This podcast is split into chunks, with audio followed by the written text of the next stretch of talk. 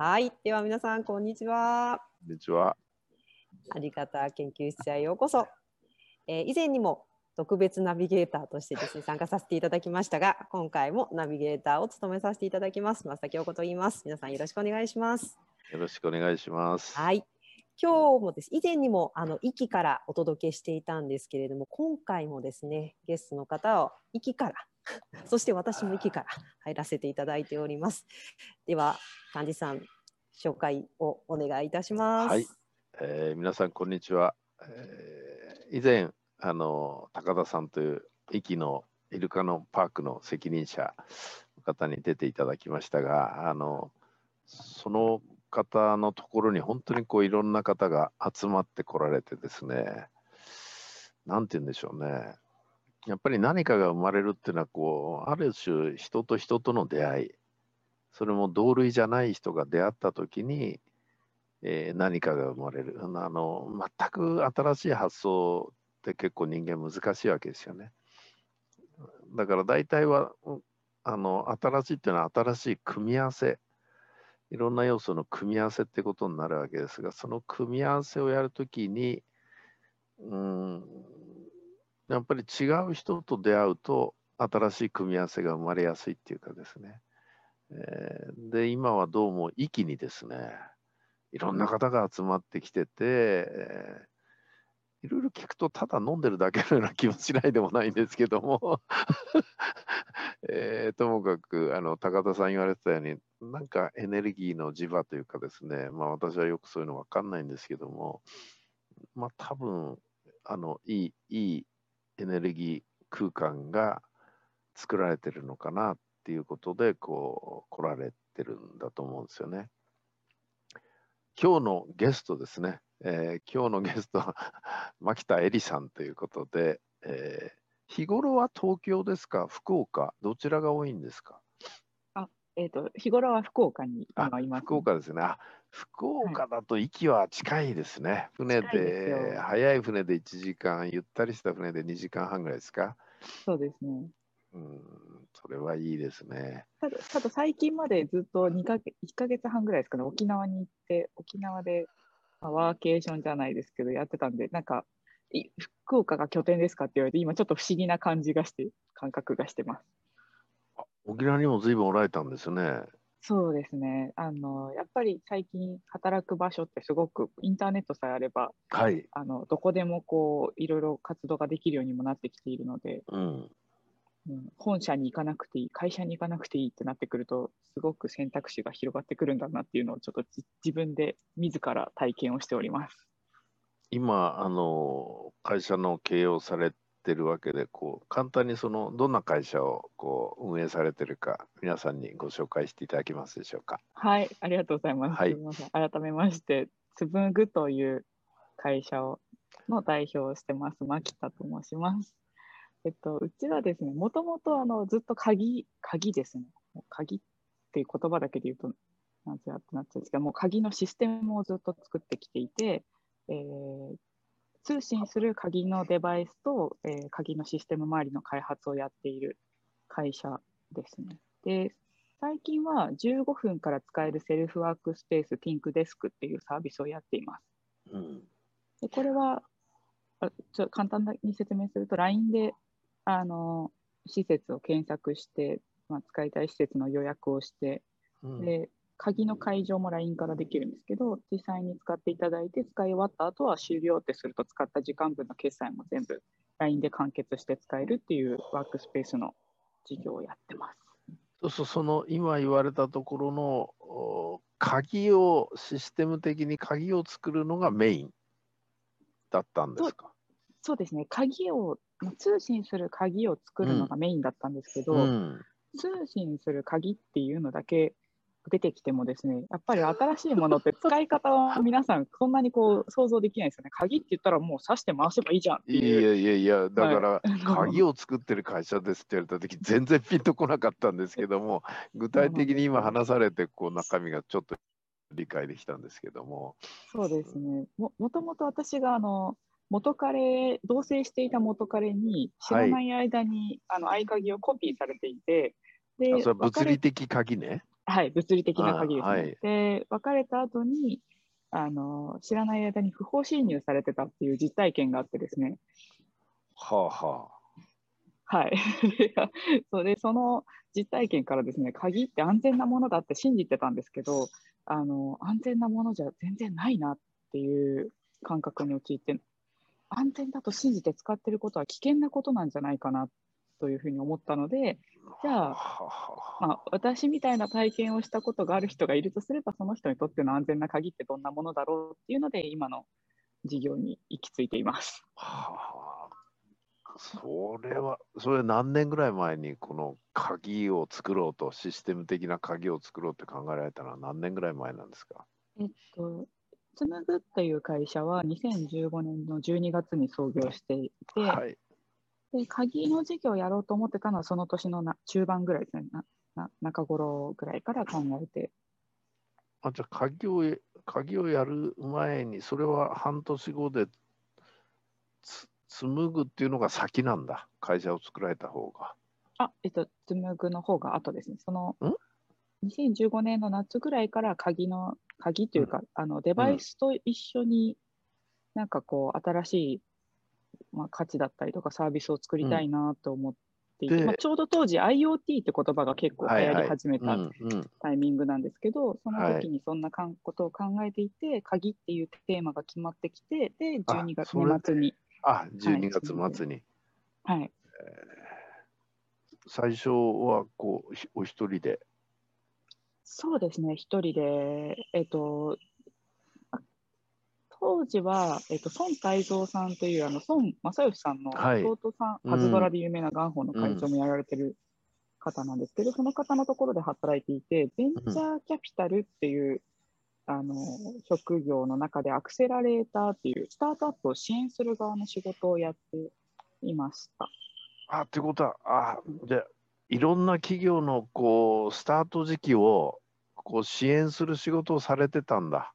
そうなんです。なので、そこで、あの、こ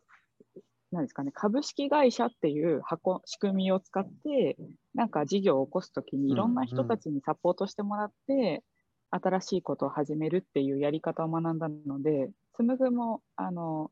投資を受ける前提で作っていました。なので、一人だったんですけど、一人じゃないというか、なんかそのアドバイザーだったりとか、まあ、一緒にあの資本政策も含め、こう、お話しさせていただける方は結構周りにいた状態でスタートできたかなという。な何社ぐらいお手伝いされたんですか、その時は？えーとですね、スタートアップ企業は。当時はあのモビーダっていう会社で、半年間のアクセラレーションプログラムっていう、うん、あのプログラムを提供してたので、大体1期で、えー10社ぐらいですかね。なので、私が入ってからは30社ぐらい、へえ。30社近くやってましたね。ある意味、その、まあ、当事者だけど客観的に見えるところがありますよね、立場上。そうですね。私はどっちかというと、中にぐいぐい入っていくタイプなので、あの面白いことやっているチームの人たちの、あの、チームには結構こう中に入って、うん。あの、彼らの隣の席に座って、あの、彼らのあの雑作業とかやってましたね。なんかあのもう、もうそういうところまで全てこう見れたっていうのもあります。単なるこう投資をしてるだけとか、アクセラレーションプログラムっていうプログラムを提供してるだけっていうよりは、ちょっと私の多分気質なんだと思うんですけど、結構その会社の中の一員の気持ちになってなんかやってるタイプでした。ああ、それはすごい、あの、エリさんの特性がよく出てるとこですね。あの、お割り切ってお金とガイドだけっていうとこ、アドバイスだけっていうのもあるでしょうし、あとはチェックだけっていうのもあるんでしょうけど、実際に中に一緒に入って、まあ簡単に言えば手足を動かしちゃうタイプ。そうですね。向こう、スタートアップ側がどう思ってたかはちょっとわかんないですけどね。ち ょちょっと、ちょっとうざいな、この人って思ってたかもしれないですけど、まあなんか、一生必死でやってましたね。い今振り返ってみると、そのスタートアップに一緒になってこう手伝うことで、何をこう学ばれました？何かこう気づきとか学びがいろいろあったと思うんですけど、今振り返るとどうでしょう？ん、結構あの日本、まあ、今でこそスタートアップってこうやる方がすごく増えてきてるので、うんかっこいい職業みたいな憧れみたいな感じで始められる方がすごく増えていいことだなと思うんですけどやっう。ぱりうんやってる方たち本人たちは結構本当に苦悩してやってる人が多いので、ょうね。うん。うんそうですね、なんか本当にと人のお金を投資で受けて、人のお金で事業を作るってことのプレッシャーとかストレス感をすごく身近で見れたかなっていう学びでしたね。うん今、あの会社はこう社員っていうんですかね、社員っていう、ちょっと面白い形態ですよね。そうですね。ちょっとそこら辺ごご説明していただけます？はい。はい。つむぐっていう会社は、うん。えー、もともと社員っていう形の雇用形態は私だけ、一人だけで、は いでチームとしては、あの、もう、えー、20名ぐらいですかね。20うん名、今、うん弱ぐらいのメンバーでやってるんですけど、まあ、ほとんどのメンバーが業務委託っていう雇用形態を選んでやっていたりします。ですね。で、えなんでそうなったのか、うん、はい。そうですね、珍しいですよね。正社員は作った本人一人のみと。はい。あとは、まあ、言ってみればこうパートナーっていうか協協力していただける方にダイナミックに集まっていただいて何かこうを生み出してるってこういう感じになるんですか？そうですね。あの、はい。これは結構スタートアップの形態が、あの、すごくうん。出ているのかなって私は思ってるんですけど、あの、うん。スタートアップって少人数でいろいろ回していかなきゃいけないチームが、まあ、最初多いんですけど、うんうん割と、なんていうんですかね、えー役割分担を、役割分担って言ったらおかしいですね、えっと、内部でも外部でも関係なく役割分担をして、えーとにかく事業を加速させていくっていうことが必要うん。な企業体かなと思ってます。うん。あの私の中のスタートアップの定義って、超土短期で急成長する会社っていう、超ド短期で急成長、はい。もう短い時間でガッと、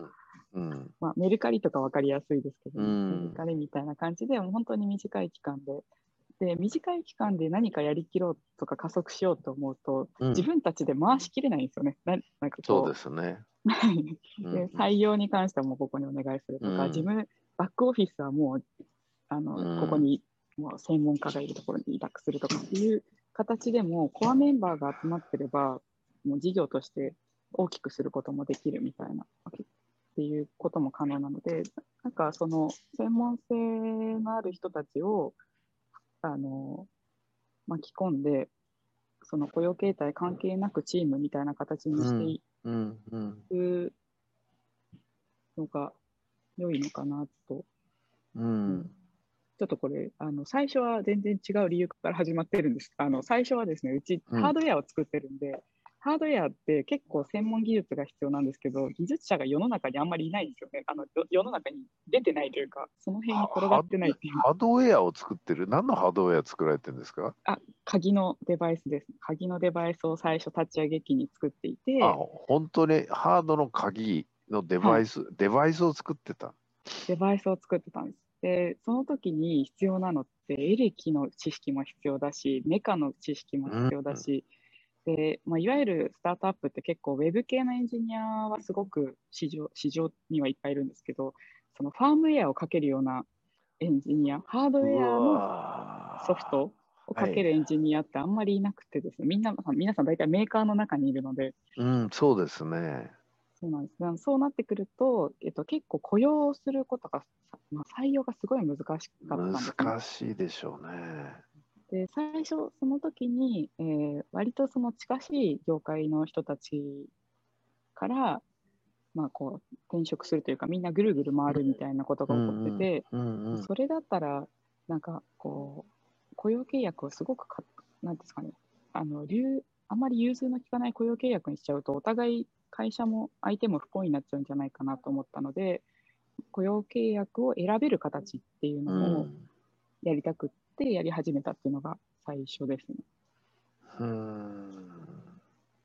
まああの今副業って言ってますけど多分これから副業の服が字が変わるんじゃないかと僕は思っててあのサブから複数。あのっていうふうになっていくんじゃないかなと、まあ、ちょっと話それちゃいますけど以前あのエールフランスの CA さんで辞めてその CA のスキルノウハウをその一般の人とマッチングさせてっていう会社を作られた方がいらっしゃるんですが数年前にその方のお話伺って面白いのはあのフランスに副業という言葉がありませんと普通のことですからって言うんですよ。うんほんで大手は副業を推奨してますと。そしてもしやりたいんだったらそのためのトレーニングもしますとかね。相談にも乗りますと。うん。で、その、まあ、エールフランスに勤めてて CA を50で自分の作った会社50だったらエールフランスとしては給料は半分にしますと。うん。この比率を自由にその会社側と折衝できるんですと。いうのを今3、4年前かな聞いて、えーまず副業という言葉がないっていう当たり前だからって言われたとき、かつ会社がそれを推奨してるっていう話を聞いたときですね、日本も遅かれ早かれそうなっていくんじゃないかなっていうのをこう感じたことがあったんですけどね。だから、もちろんその業種によると思うんですよね。業種によってはやっぱり従来型の方がいいケースももちろんあると思うんですけども、うん業種業態によっては今そのエリさんがされてるようにこうそれぞれの専門知識をこうダイナミックに集めて硬い形じゃなくて、えーお互いの能力をその幅広くいろんな領域で生かす、うん。そういうのがな流れ流れの一つなのかなっていうふうに若干思ってるんですけどね。そういう意味ではそれをまさにエリさんは体現されてるなっていう感とをこうちょっと感じたんですけどね。そのパターンでやるときに、こう、なんだろう、まあ、一リーダーとしてトップとしての大切なことっていうと何になるんですかね？一番大切なことは、うん。まあ、普通の会社でも同じかもしれないですけど、うん。信じて任せるっていうことですかね。うんそうマイクロマネジメントとかやってると多分成り立たないですね。っていうか、できないですよね。できないですね不可能ですよね。そうなん横横にいるわけじゃないし、その領域に関してはそれぞれの方がよっぽど知ってるし。うん、そうなんです。で、私もエンジニアではないので、うん。なんですかね、こう専門職みたいなものは自分は持ってないので、うんもちろうんん。そのエンジニアメンバーとかに任せた方がうん。早く進むものうん。も多いので、ううん。ちの場合はあの、えー業務委託の中でも権限委任付き業務委託みたいな形でやってるメンバーも、えー何名かいます。でうん。彼らは、えーまあ、いわゆる業務委託っていうとこう外注みたいな感じに捉えられるんですけど、えー権限と予算も持った上でうちのプロジェクトを回してくれてるっていうメンバーですね。面白いですよね。権限と予算も持ってて、で、委託っていうと、なんじゃ、社員と何が違うんだったら、雇用契約を結んでないだけじゃないかっていうぐらいな。そうですね。で、つむぐの考え方って、これは私結構業種問わず、どこの業種でも使っていけるんじゃないかなと思うんですけど、うん。あの雇用って私は契約形態を自分たちで選べるものっていうのになっていくんじゃないかなとう思っん。てるんですね。うん例えば、スメクのメンバーで、えっとタレント業をやりながらとプロダクションに所属しながら芸能人をやりながらうちでエンジニアやってる女性とかもいるんですよ。でなんか全然偉い、偉い、あの、魅力的ですね。タレントやりながらエンジニアをやってる。そうなんです。彼女の方が世の中的に有名なんで、たまに、あ、紡ぐって池澤さんの紡ぐですよねって言われることもあっ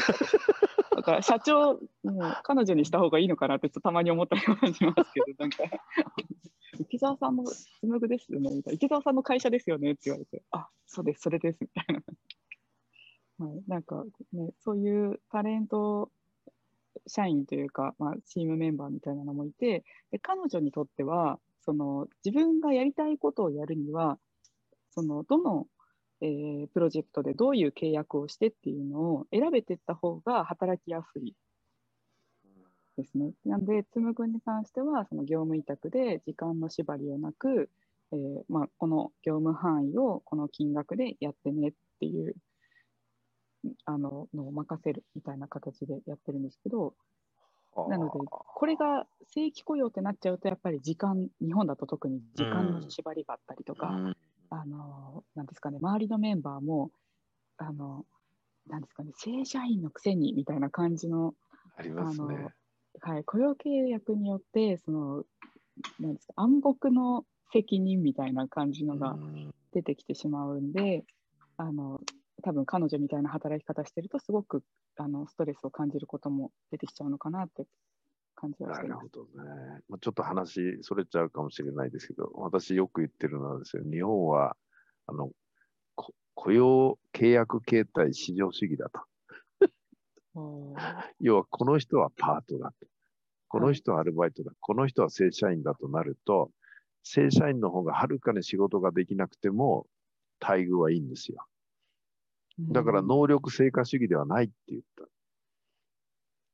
で、実は多くの企業がパートとか派遣の人の方がで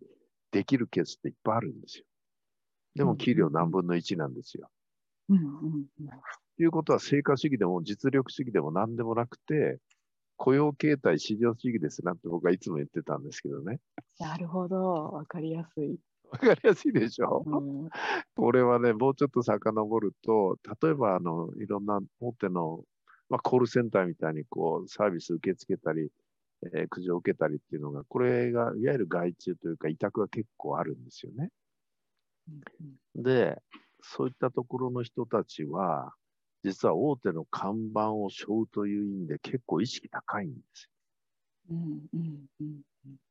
で、もうそういったところの現場に行って僕は随分いろんな会社のそういうとこ行ってお話を聞いたことあるんですけど、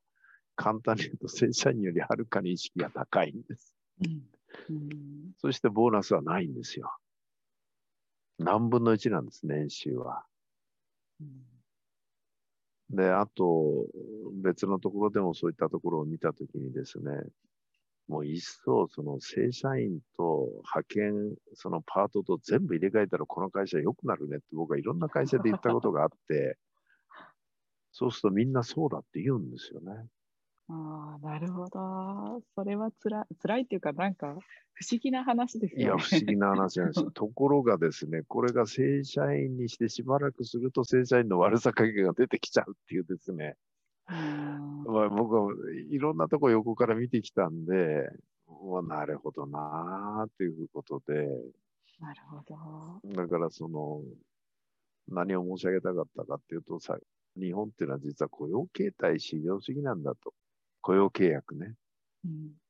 や、まさにそうなんです。前回、あの、いつですかね、2018年、あ、19年ですね、あの、うん安倍総理の時に、うえー中途採用経験者採用協議会っていうのに呼んでいただいて、うん。その紡ぐの雇用の取り組みを話してくれっていうふうに内閣府から依頼を受けて、うん。その勉強会に参加したんですけど、だから安倍総理に話すみたいなプレゼンする機会があったんですけど、あの